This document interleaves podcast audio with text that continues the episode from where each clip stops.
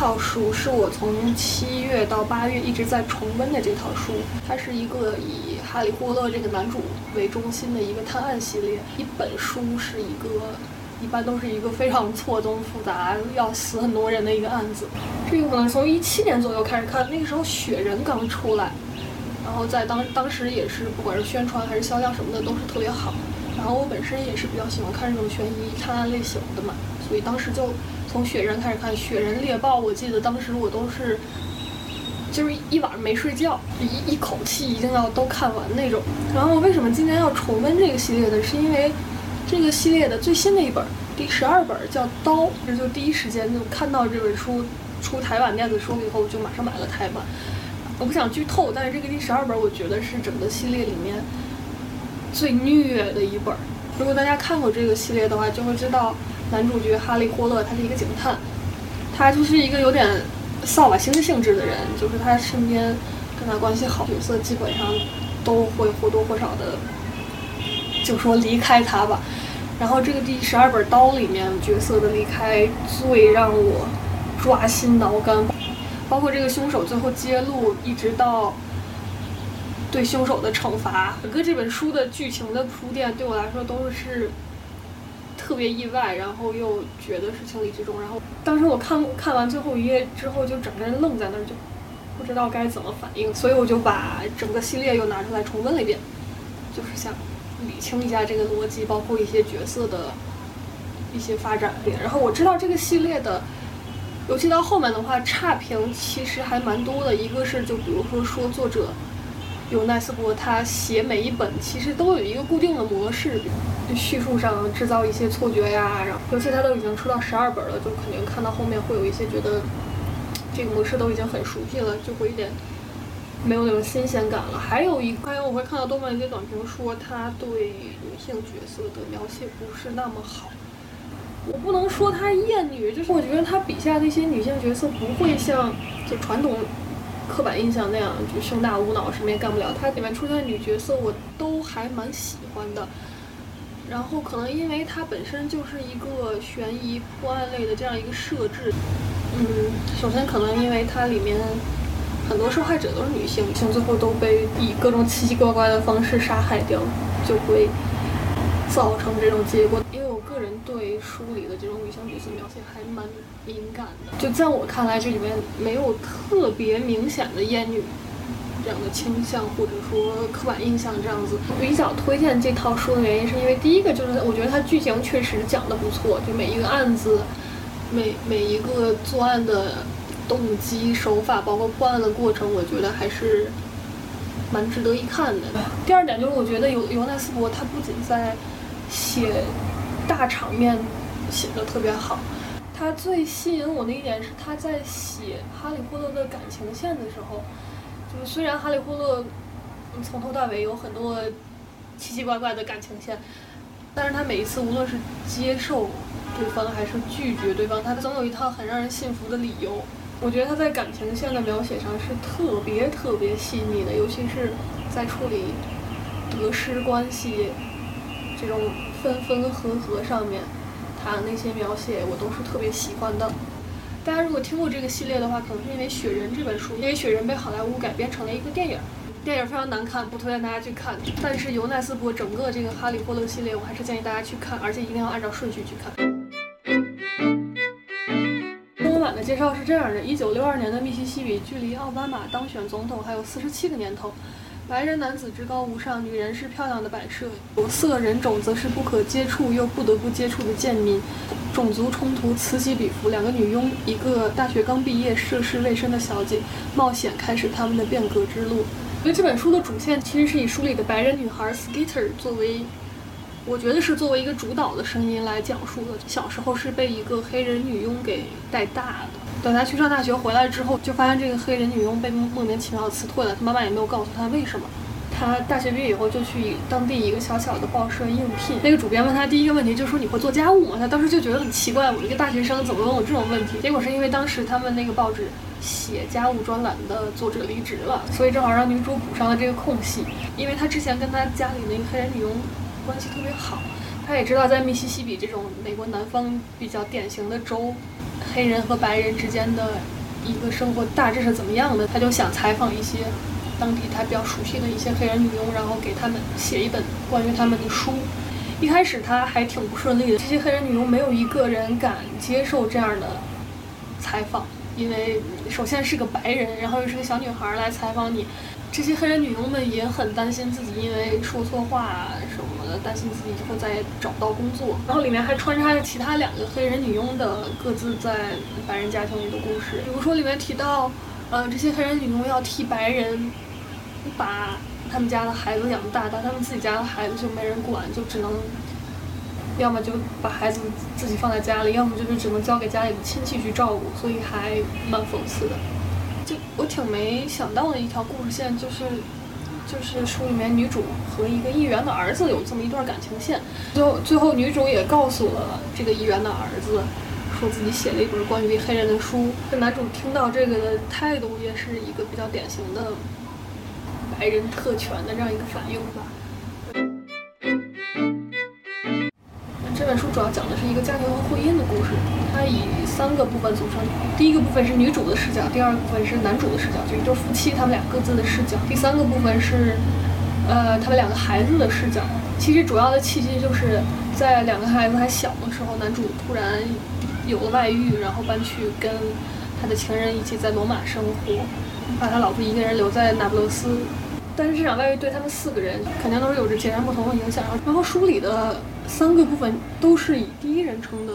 角度去写的。第一部分其实就是一个第一人称和第二人称的视角。去写女主对男主出轨的这么一个心情。第一部分里一部分是女主对于男主离开，她有对自己心情的一些描写；还有一部分主要就是她责怪责怪男主，比如说他太自信啊，太自大呀。在婚姻里的话，这种这种想法还都是蛮常见的。第二部分是以男主的视角来讲的。这一部里我们才知道女主的名字叫软坦，讲他们两个人去度假，从出门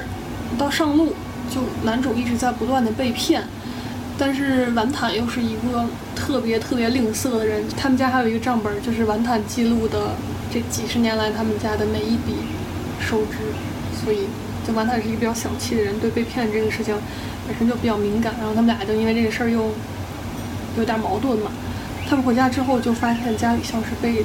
小偷光顾了一样，还去报了警。他家有一只猫叫拉贝斯，也找不到了。然后就借着这个契机，男主就开始收拾他的书房啊，包括整理出来以前一些玩坦写给他的信。主要是通过男主在讲他以前，包括他对他自己出轨到底是一个什么看法，他对伤害妻子和孩子又是一个怎么样的看法。也就是为什么这本书叫鞋带儿，就是在第二部分里有讲到，男主有一次见到。他的儿子和女儿，然后女儿就问了他一句，说想看你是怎么系鞋带儿的。然后当时男主就演示了一下，发现他跟他儿子系鞋带的方式是一样的，但他女儿就不是这样系鞋带的。可能这么一个系鞋带的方式，就是他们仅存的唯一一点点家庭的一个联系，这样子。最后第三部分其实就是讲了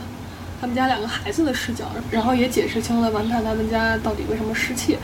然后其实我看到最后的时候，我本身是在跟朋友吃饭，那我朋友一直在玩手机，所以我就在一边吃火锅一边看这个小说。然后我在手机上当时看着看着，一下就 就结尾了，就是那个结局。你你说他讲完了，他也确实把故事讲清楚了，那你又觉得还没有看过瘾，感觉刚刚了解了这四个主角以后，就一下子戛然而止了。鞋带里还有比较值得提的一个点，就是婚姻中出现了各种问题，男方和女方。对这个事件的回忆都还蛮不一样的，包括鞋带里儿子和女儿对他们父母婚姻的看法还是有比较大的差异，某种程度上也影响了他们两个人自己各自的婚姻的一个选择吧。这种视角上，尤其是异性恋里面男女视角的不同，其实是一个特别有意思的话题。比如说，我之前给各种朋友推荐过很多遍《婚外情事》这个剧，就是一个非常典型的从男女视角对同一个事件的回忆。千差万别，就是他们记住的细节都完全不一样。感情里面双方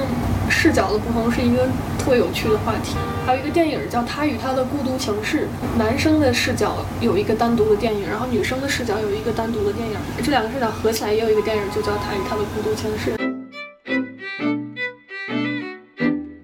这本书首先主要讲的是一对兄弟之间的故事。弟弟保罗相对来说就是一个普通人，他哥哥赛吉打算竞选首相。整本书的设定就是兄弟两个人加上他们各自的妻子一起吃了一顿晚饭。所以书名叫《命运晚餐》。我为什么不喜欢这本书呢？首先，第一点，它是第一人称，不是说我并不喜欢第一人称，因为我之前看鞋带那本书也是第一人称。所以我一开始看《命运晚餐》的时候，以为第一人称会是一个比较不错的叙事方式。但是因为这本书的主角是保罗，所以所有的叙述都是从他的第一人称去展开的。但是因为他跟他哥哥的差距实在是太大，就像我之前介绍，他相对来说是一个比较普通的人，然后他哥哥要竞选荷兰的首相，所以他自己在叙述的时候会有很多那种，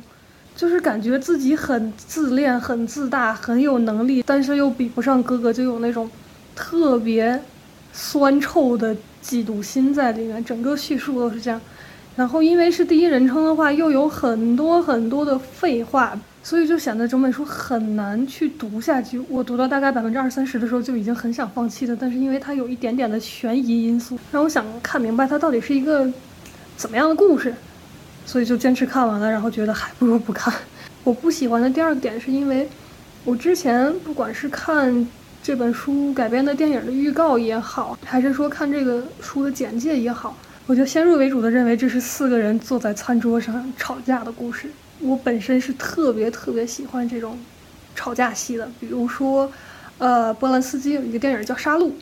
也是两对夫妻在家里疯狂吵架，就是那种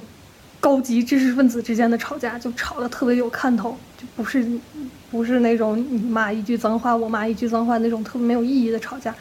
或者说像多兰的《直到世界尽头》这个电影，也是一家人坐在餐桌上吵架。我我是真的特别特别喜欢，尤其是在餐桌上的吵架戏。餐桌嘛，大家一起吃饭，这个氛围本来应该是比较好的，比较温馨的，但是吵起架来又特别的针锋相对。我觉得这种反差还是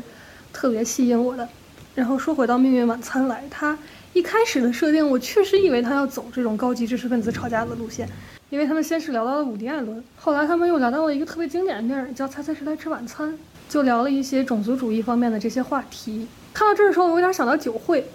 也是一个高级知识分子吵架的电影，但是带着一点悬疑和抓马。结果没想到，就跟知识分子能扯得上边的，也就只有这两个，提到了伍迪·艾伦和《猜猜谁来吃晚餐》这两部电影了。后来这个剧情就直转急下，我也不知道他在干啥。你说他悬疑吧，他也没有什么悬疑的成分，主要。可能就是因为里面稍微涉及到了几个谋杀案，但是也没有讲的特别清楚。他的整个叙述都是那种含含糊糊，包括弟弟保罗在叙述的时候，他总是特别莫名其妙。比如说他们这一餐到底吃了多少钱，他用了好多比喻来说，就是这顿饭到底有多么天价呀，是多少白领几辈子也赚不来的钱。大概用了很多这样类似的比喻去形容这一顿晚餐到底花了多少钱。已经用了这么多笔墨去形容了，作为读者来说，我已经能够想象到它到底有多么的贵。但是他非要补一句，就是说，我一定不会告诉你这有多少钱。就是书里有好几个细节都是这样，已经用了很多笔墨，但他就是非要加这一句，我不会说什么什么什么，就看的人很想翻白眼儿。这本书的结构，它分了这样几章：开胃酒、前菜、主菜。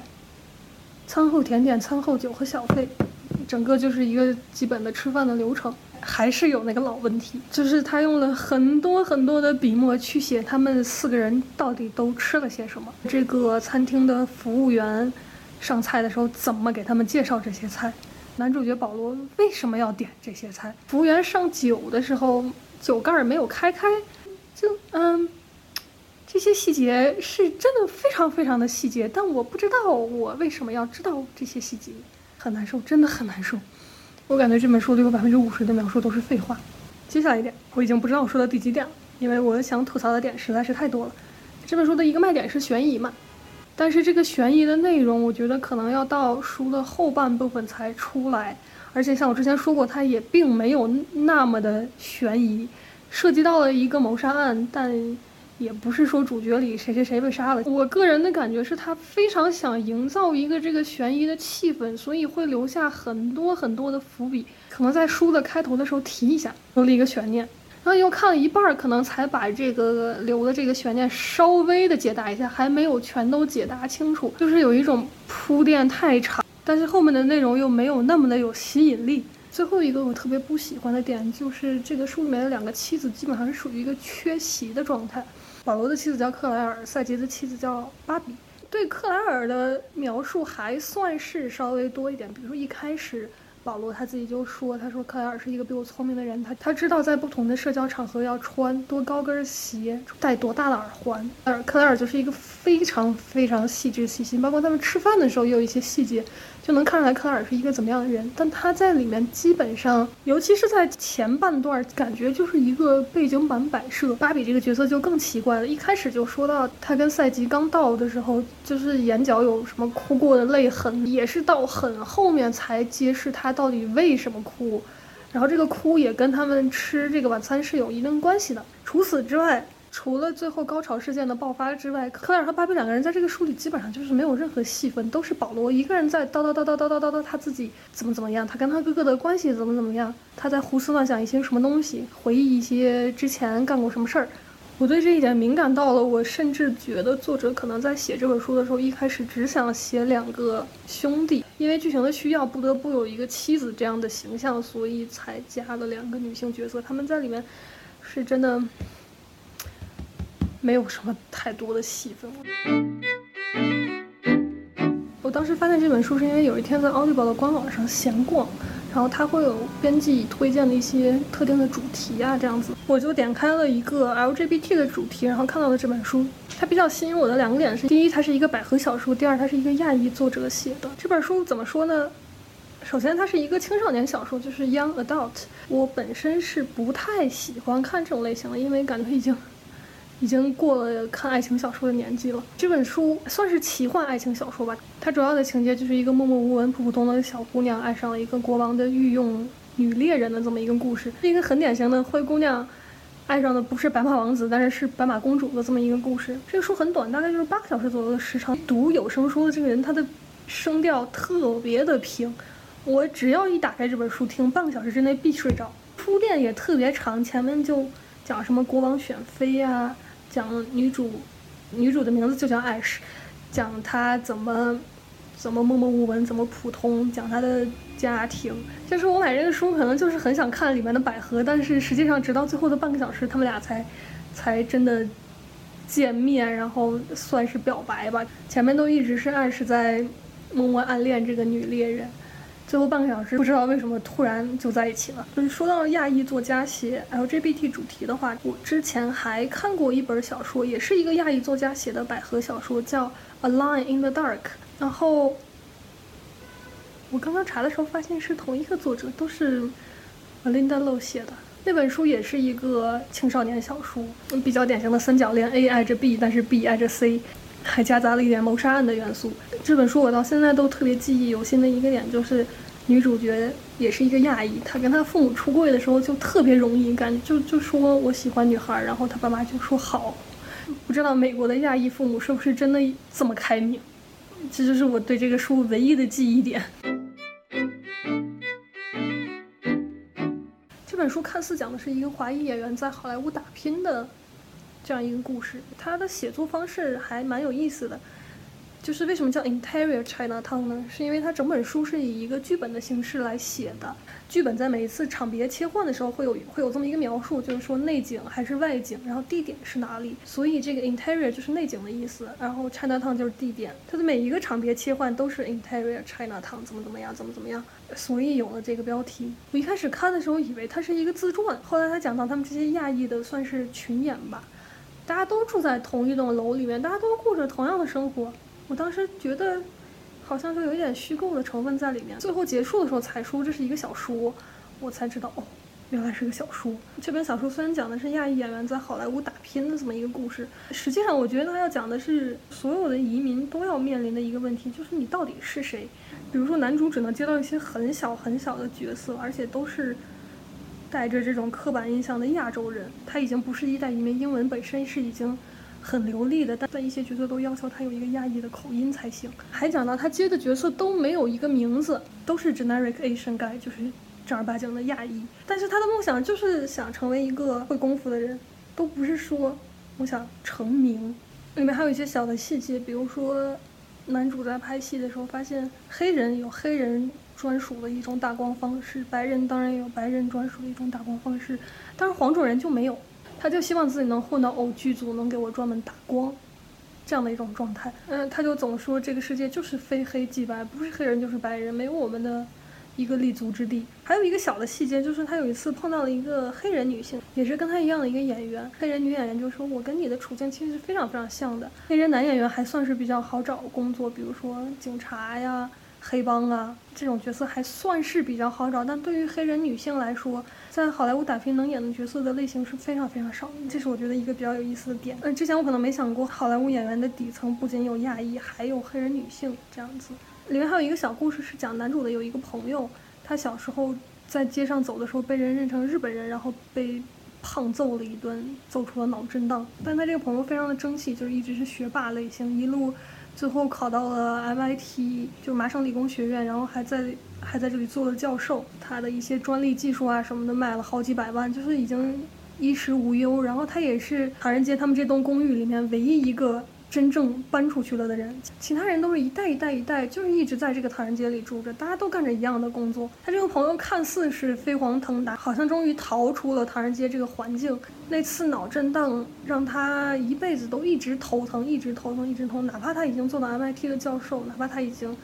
所谓的逃出去了，但是他那个头疼是一直跟着他的，这还没完。他的女儿也很厉害，从斯坦福毕业，然后找到了很好的工作。但是他女儿在斯坦福毕业典礼那天晚上回家的时候，去加油站加油，在加油站因为亚裔的身份被人用酒瓶打了头，也也是打成了脑震荡，然后这个头疼也是一辈子跟着他。我觉得这一小段故事其实就体现了整本书的一个核心：只要我是亚裔。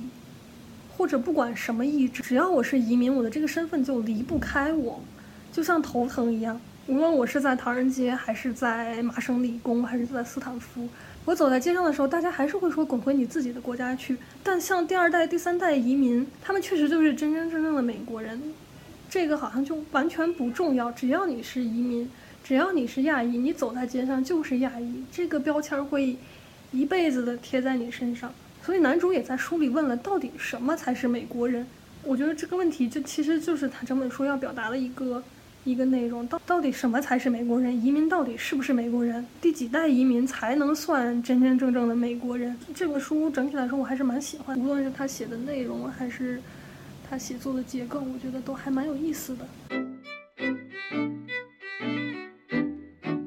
本来以为这周是北京电影节，没有太多时间看书，结果就莫名其妙的这周看了很多很多书。我先看了小顾聊印象派和小顾聊绘画、文艺复兴这两本。我对整个艺术史不是特别熟悉，然后我知道这个系列其实就是一个入门的，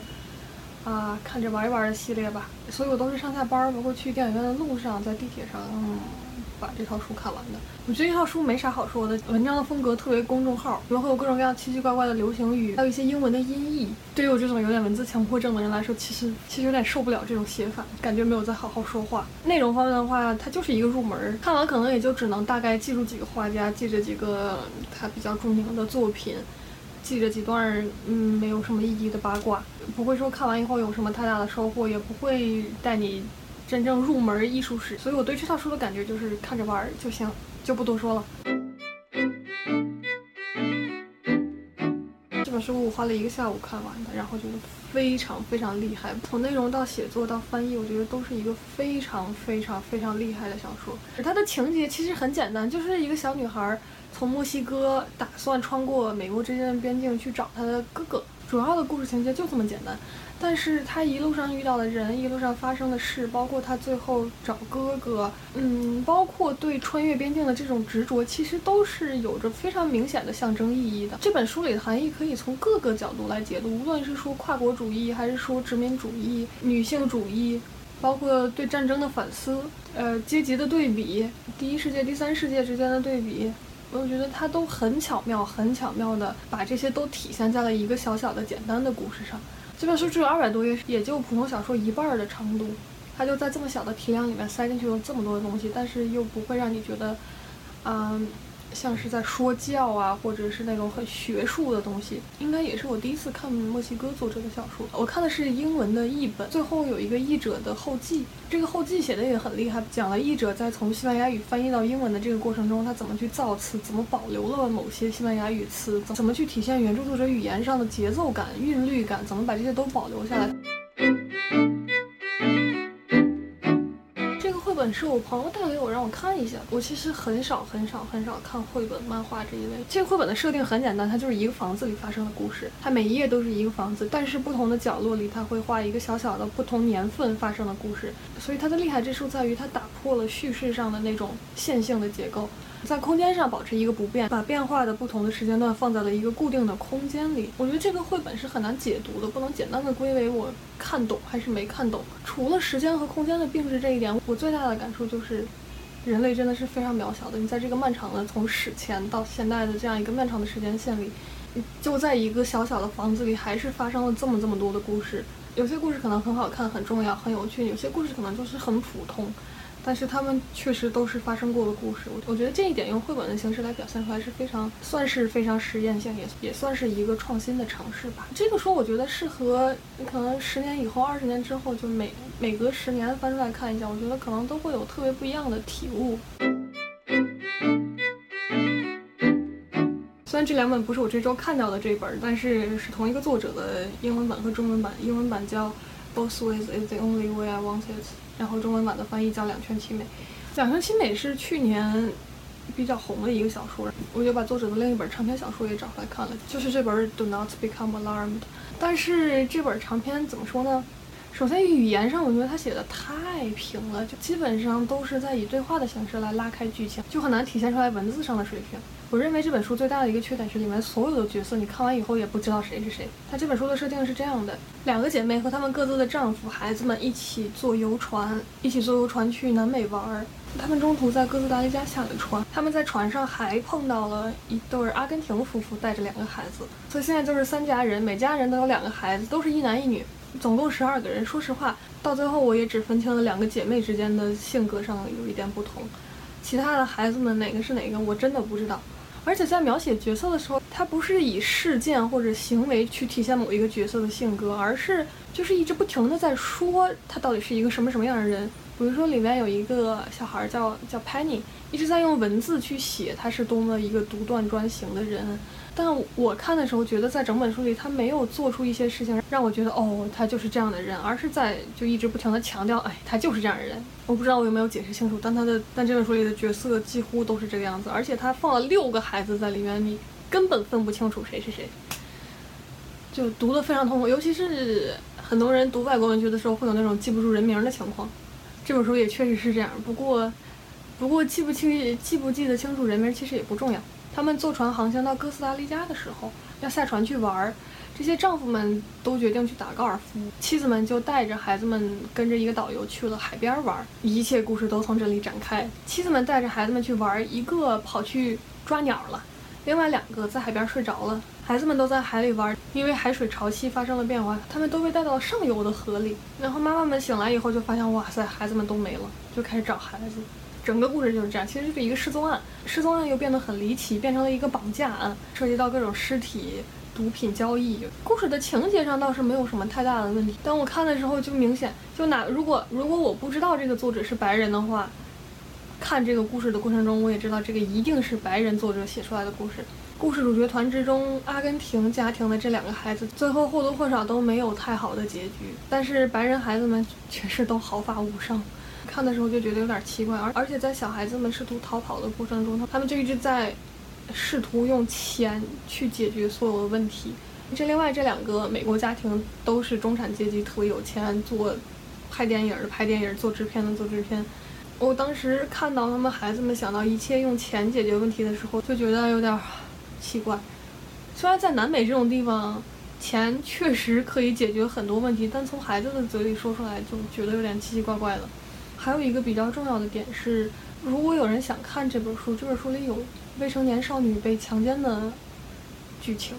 我个人觉得这段剧情完全没有必要，它对剧情没有任何推进的作用。我也不太能明白作者为什么要在这里加一段这样的情节，到最后也没有说这个被强奸的少女她的心情啊，包括她的状态到底是什么样的，也没有讲，就基本上只讲了这个事儿发生了，然后就没有然后了，